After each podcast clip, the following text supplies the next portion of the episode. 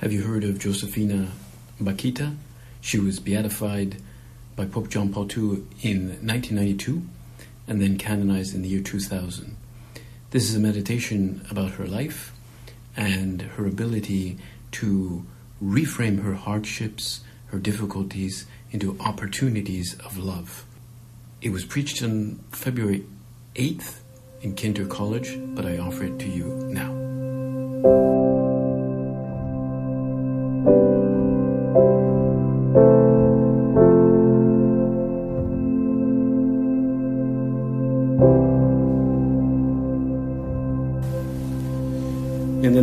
Father, the Son, and the Holy Spirit, amen. My Lord and my God, I firmly believe that you are here, that you see me, that you hear me. I adore you with profound reverence. I ask your pardon for my sins and the grace to make this time of prayer fruitful my Immaculate Mother, Saint Joseph, my Father and Lord, my guardian angel, intercede for me. Today, in the Gospel of St. Mark, we get a continuing image or account of the magnetic power of Jesus and his healing properties. He healed and saved many people. And we are told in today's gospel that people were scurrying around, bringing to him the sick wherever they knew he was. They would carry the sick on pallets and stretchers, and the demoniacs would be brought to him. He would excise demons. And the gospel says that they just wanted to touch him. The sick just wanted to touch him because a power came, came out of him. They would, be, they would be healed just by the touch. It's a beautiful image of what happens when a soul really comes close to Christ. And when we bring a soul close to Christ. They are healed. They are rendered serene. Meaning is given to their life. They're more at peace. The beauty of coming close to Christ and the beauty of bringing a soul close to Christ that has to really fascinate us. Just like all those people scurrying around. Who can we bring? Let's bring this guy. Let's bring this person. They're all doing their best to bring the, the just so many people with hardships and difficulties and suffering. And you can just picture the peace that exuded from Jesus. Well, we have an example of this in particular today in a saint that was uh, canonized by Pope John Paul II, beatified in 1992. I was there. I was there at the beatification. And I wasn't there at the canonization, but I was there at the beatification. And that is Saint Josephina Bakhita. Josephina was born in Sudan probably around 1869. Apparently, her family was actually quite affluent, but that did not protect her from the atrocities of slave traders in the area. And she was kidnapped together with her sister. And she was sold into slavery as a, as a very young girl. And in a kind of act of irony, her, her kidnappers called her Bakhita. That's where she gets the name, Bakhita. Apparently, in Arabic, Arabic, it means fortunate, the fortunate one. Like yeah, you're fortunate for being, having been captured. But in a certain way, it was true. But only much later in her life, as she came to understand. Bakhita was sold five different times to five different very cruel masters. She was branded. Imagine she was branded like an animal. She was beaten. She was cut. And uh, one time, out of just sheer cruelty, they, they put salt into her wounds. And she was left with 114 cuts all over her body, or, or gashes, or, or scars that were left. She had to work hard. She was not paid for anything that she did. And in her last sale, when she was last sold off, she was sold to uh, the Italian consul in Khartoum, the capital of Sudan. And, well, it seems that this fellow was kind to Bakhita, but he still kept her in slavery, which was illegal even in Sudan at the time, and certainly in Italy.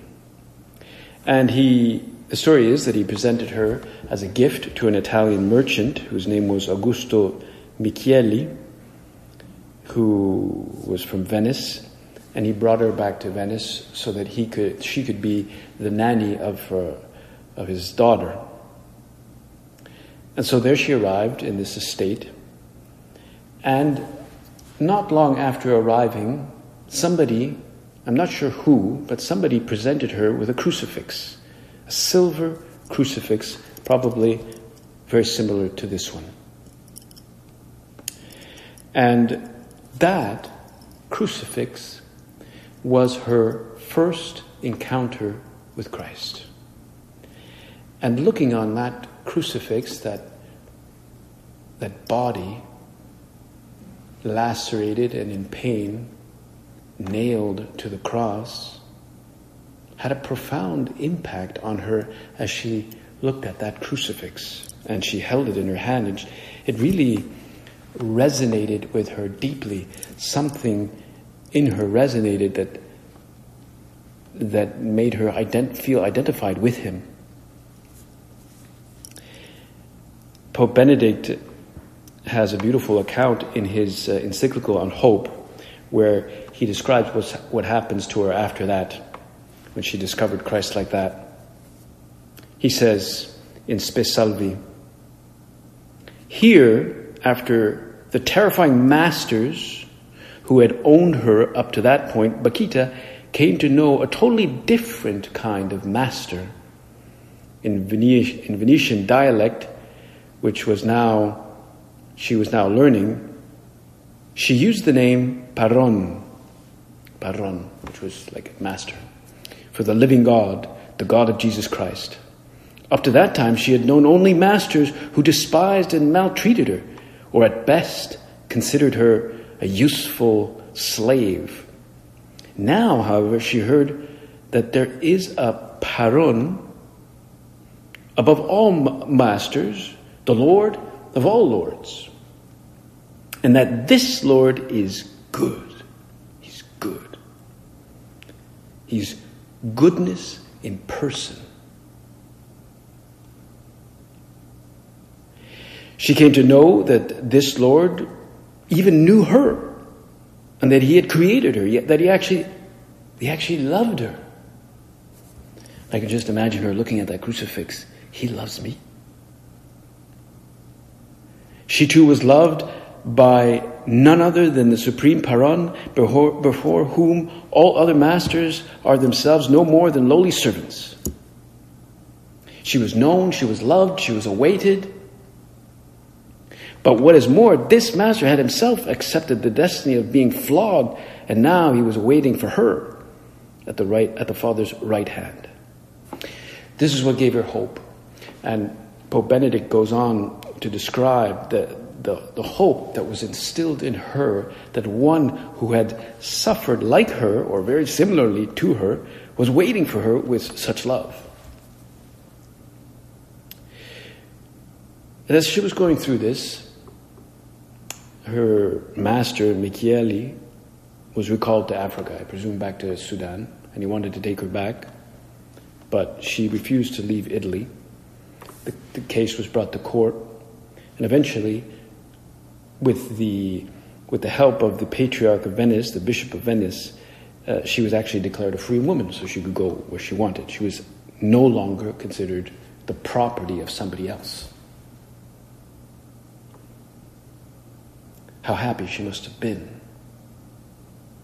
Now she was, she was actually legally free. She was free to embrace the freedom of the children of God.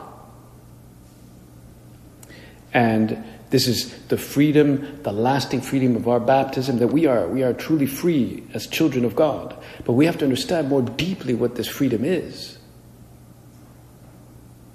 So, shortly after that, she became a novice with the Canossian sisters, and she eventually took her vows in 1896.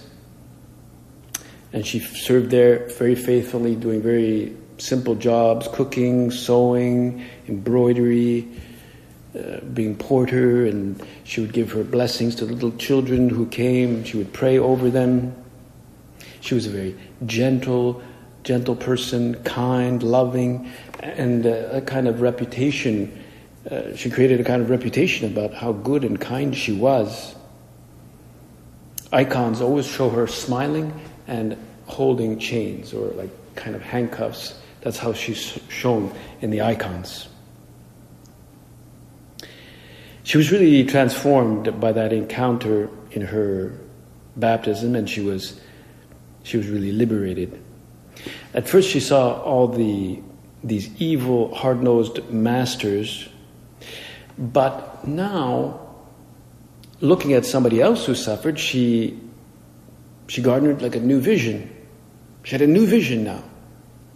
The master himself wanted her to, to be an intimate intimate friend, close to her, and really to embrace the highest ideal of her life, to be a saint.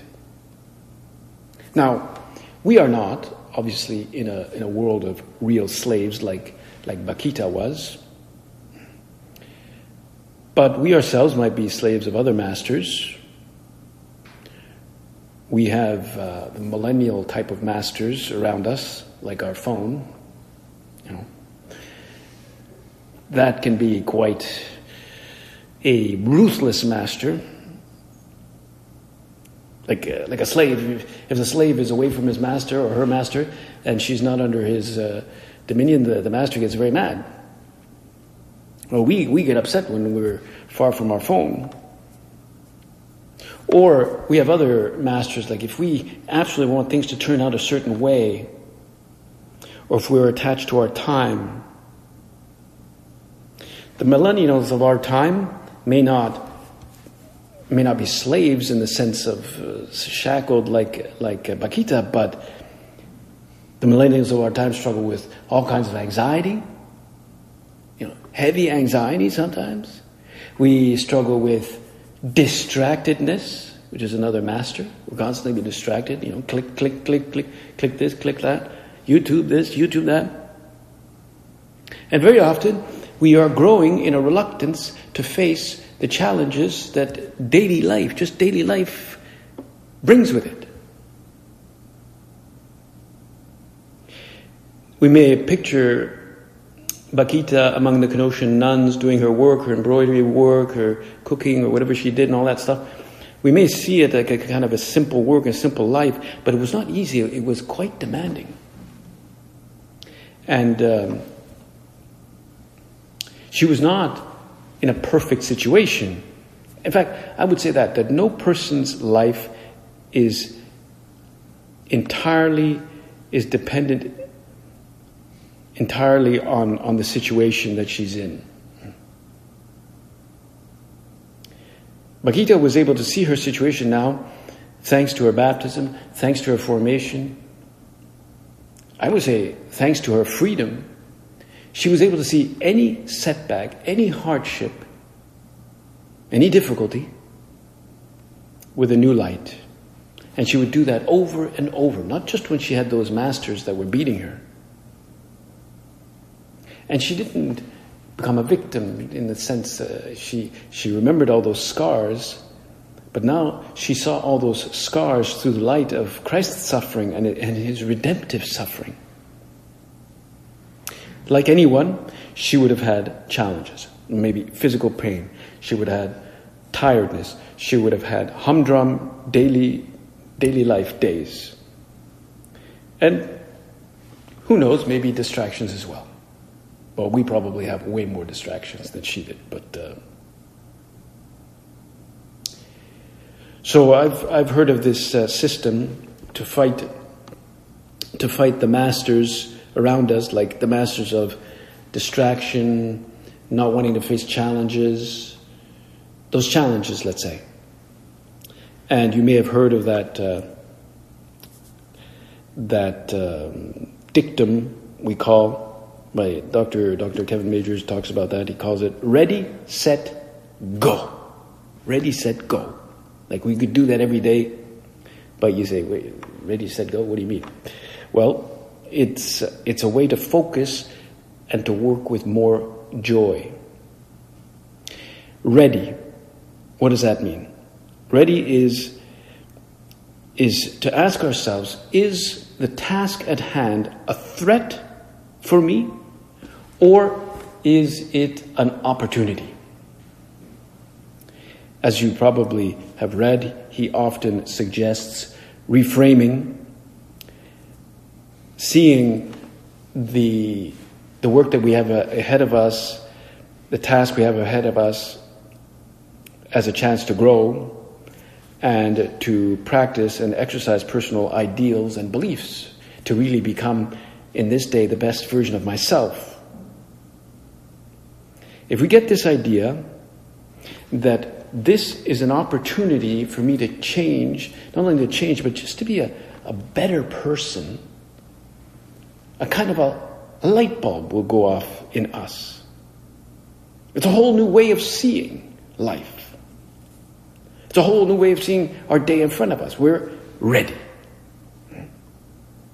So instead of dreading the day, I don't know what you, how you react when you hear the alarm go up. Do you dread the day? Do you say, oh, I gotta get up. Oh my goodness, I gotta get up. I have this to do. I have that to do. I have this thing. Do you dread it? Do you complain about it? It's very cold. It's. Or even regret for some mistake you made. We all make mistakes. We all regret certain things, but we got to move on. Instead of facing the day with dread, let's reframe it in a way that it can liberate us. Some people really, when they discover this way of reframing, they, they practically start crying uh, how happy they are. Josephina must have wept at the thought of the fact that she had a real master who awaits her. Despite the fact that she had some evil masters or bad masters, now she was discovering she had a master who really loves her and awaits her.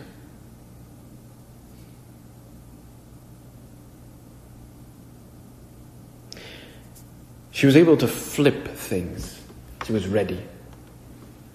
You've all heard that famous dictum by Saint Josemaria don't say that person annoys me, say that person sanctifies me. That person who does, in fact, objectively annoy me is objectively going to turn me either into a worse person by me complaining and being upset, or he's going to turn me or she's going to turn me into a better person, a more patient person. I can flip it. Have you done any flipping recently?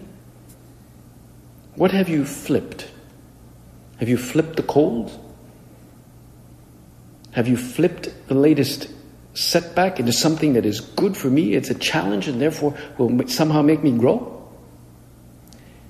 It is, it'll be behind the greatest freedom that we can have. Perhaps Perhaps you remember an example of this is that movie. I don't know if you've seen it.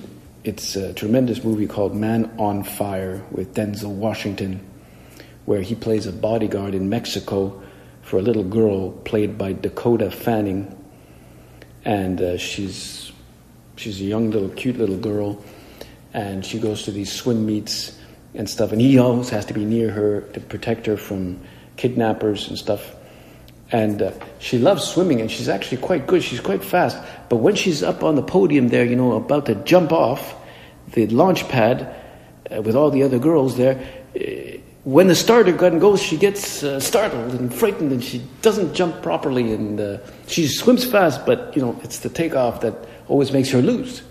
And of course, he realizes this, so he trains her with these two cinder blocks, which he rubs together behind her as she sets herself in training on this in, on this kind of launch pad to jump into the pool. And he says, "Okay, when you when I clap these, and then you have to go." And he trains her. He says, "You are now imprisoned in this block. You are in a prison until you hear the clap, and the clap will free you." And uh, it's beautiful how it's shown. And he claps, and then she takes off, right? And at first she doesn't. She still gets startled, but bit by bit, it's the gun fire that actually, what previously was something that startled her and, and slowed her down, now liberates her because she understands that that, that is when I have to go. And, um, but for her to do that, she had to intensely focus on being in prison. And hearing the sound meant I'm free from prison, and whoo, she would just go out. Right? It's a lovely, lovely scene, and, and in fact, she ends up winning her swim meets because of reframing. That was reframing, and a kind of mindfulness in the moment, and then boom, she was free. Now you're you're not at a swim meet, or maybe you are, but uh, most of you are probably not at a swim meet, but but you're starting work. You go to the laptop. Is your mind settled? What are you doing there? Do you know your purpose in the next hour or two hours? We have to be focused in, kind of mindful about the possible distractions, the possible unrelated thoughts that have nothing to do with what you're doing there in front of that laptop, in front of that work.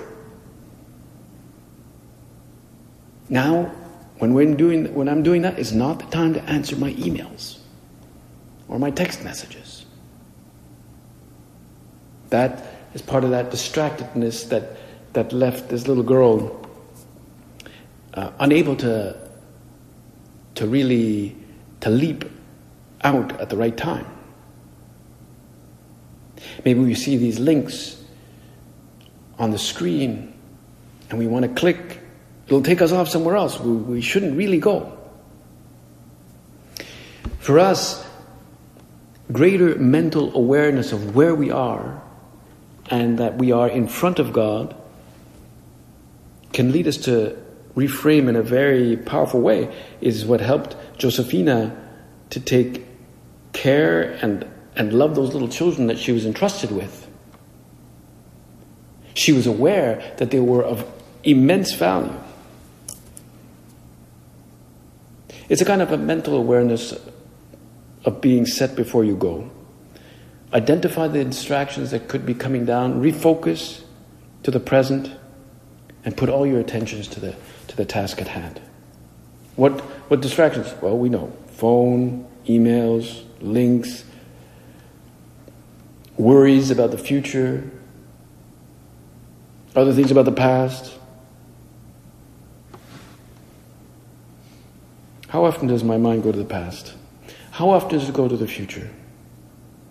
We can have negative thoughts. I can think, people around me must think that I'm a, I'm a terrible person, or I'm a lazy person, or I'm not, I'm not a competent person. That's a thought that can come. It's a thought that we might think, oh, they may not like me, they may think I'm like this or like that. But we should expose ourselves to that thought and use it to be really a better, a better person. It's an opportunity. It's not a, it's not a threat. Maybe, maybe you have a headache when you start working, and it's it would seem it's hard to work uh, and to deal, perhaps to deal with people when you have a headache or some kind of chronic pain. Some people have chronic back pain, or and for Bakhita, she probably had a lot of pain from from the, the beatings she got and the scars. She still counted the number. Of she remembered how many scars. Those scars weren't. Uh, I mean, they were healed, but they were. I no doubt they still left her with some pain. They were reminders of her past. She felt them. But isn't that true that that would be, if we, imagine if you had to do some work dealing with others and you've got a headache. Oh, you've got headache. Wouldn't that be an occasion there to not complain and to grow in the virtue of fortitude? I have to be strong. I have to be strong. And nobody would notice, oh, how strong she is. She's becoming stronger. She's gaining in fortitude. Nobody knows that you have a headache. Well, God, our Lord does. The Lord Jesus does. And He's the one who will continue to give you that fortitude. Or, or maybe, um, maybe it'll be an occasion of just greater generosity with others. When we're generous with others, like when we're working, when we're tired, and we don't feel like being there because we're just tired, and we're, we go to work nevertheless, we go to that meeting, that, that intensifies the bonds with others. I heard about a guy who called into work and said, oh, I'm not feeling too well, I've got a cold, uh, you know, I can't come into work today. And his boss said, okay, no, no problem. But then he posted on Instagram himself on the beach or something. You know? he was on the beach saying, I, I just called in at work and look what I get. I get. So, but of course, his boss checked his Instagram account and saw that, right? And of course, he got fired. Hmm? He got fired. I mean, he was uh, trying to take advantage of what he thought was the naivete of his boss. That's certainly not a way to create bonds with others, right? Lord, I, I want to create bonds. Remember that, uh, perhaps you, we could finish with that, what I think is a beautiful um, account of how Saint Therese de Lisieux grew uh, in patience. You know, for the year of mercy, the Pope spoke about bearing patiently those who do us ill. That's one of the works of mercy, right? It's one of the works of mercy and uh, and um, or spiritual works of mercy. It's not a physical work of mercy, but it's a spiritual work to bear others patiently. Well, she recounts. Perhaps you remember that. Um, she says uh, she had this other nun in the convent who was just driving her up the wall. She says, For a long time, my place of meditation was near a sister who fidgeted continually either with her rosary or something else. Possibly, as I am very keen of hearing, I alone heard her, but I cannot tell you how much it tried me. So they're, I guess they're all lined up somehow. They're perfectly lined with their, you know, with their, and uh, and this nun next to her is going fiddling she said, I should have liked to turn around and by looking at the offender, make her stop the noise. But in my heart, I knew that I ought to bear it tranquilly, both for the love of God and to avoid giving pain. So I kept quiet.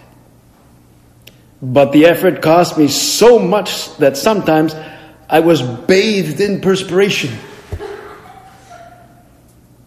And my meditation consisted merely in suffering with patience. I can see her like that, you know. And there are streams of sweat coming down. After a time, I tried to endure it in peace and joy. At least deep down in my soul. And I strove to take actual pleasure in the disagreeable little noises. Instead of trying not to hear it, which was impossible, I set myself to listen as though it had been some delightful music.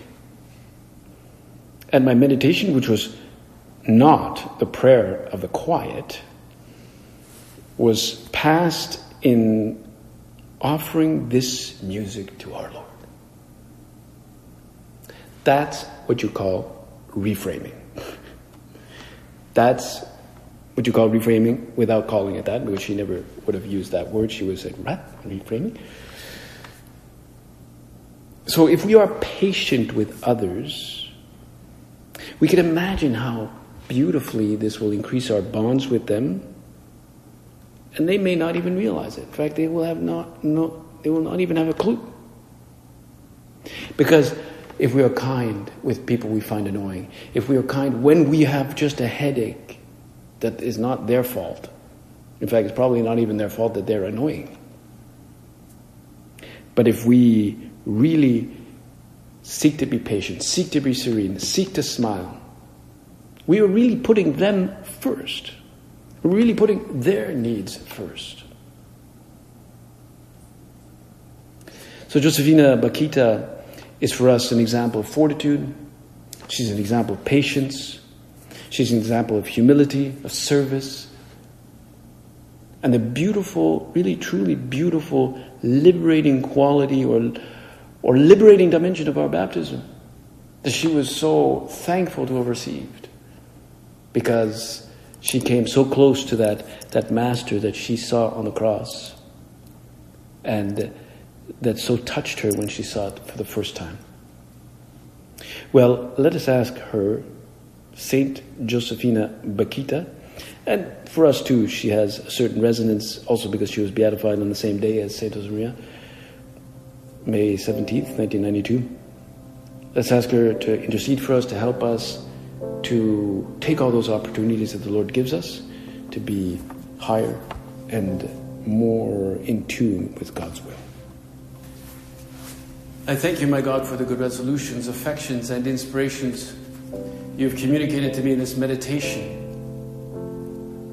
I ask you help to put them into effect. My Immaculate Mother, Saint Joseph, my Father and Lord, my guardian angel, intercede for me.